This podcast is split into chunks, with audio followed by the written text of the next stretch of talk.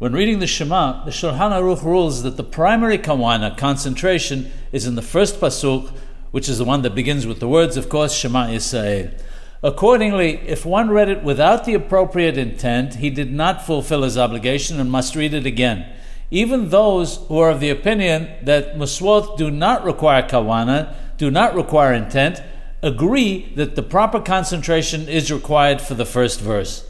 The Mishnah Berurah writes that the same applies to the second pasuk, which starts with the words Baruch Shem, that if it is read without the intent, it must be repeated. In Ben Ish Chai, it mentions that there are those who are of the opinion that if the second verse is not said with intent, it must be repeated. He adds, however, that if one is repeating the verse of Baruch Shem, one must repeat it starting with the first verse of Shema Yisrael on account of Kabbalistic reasons to do with the order.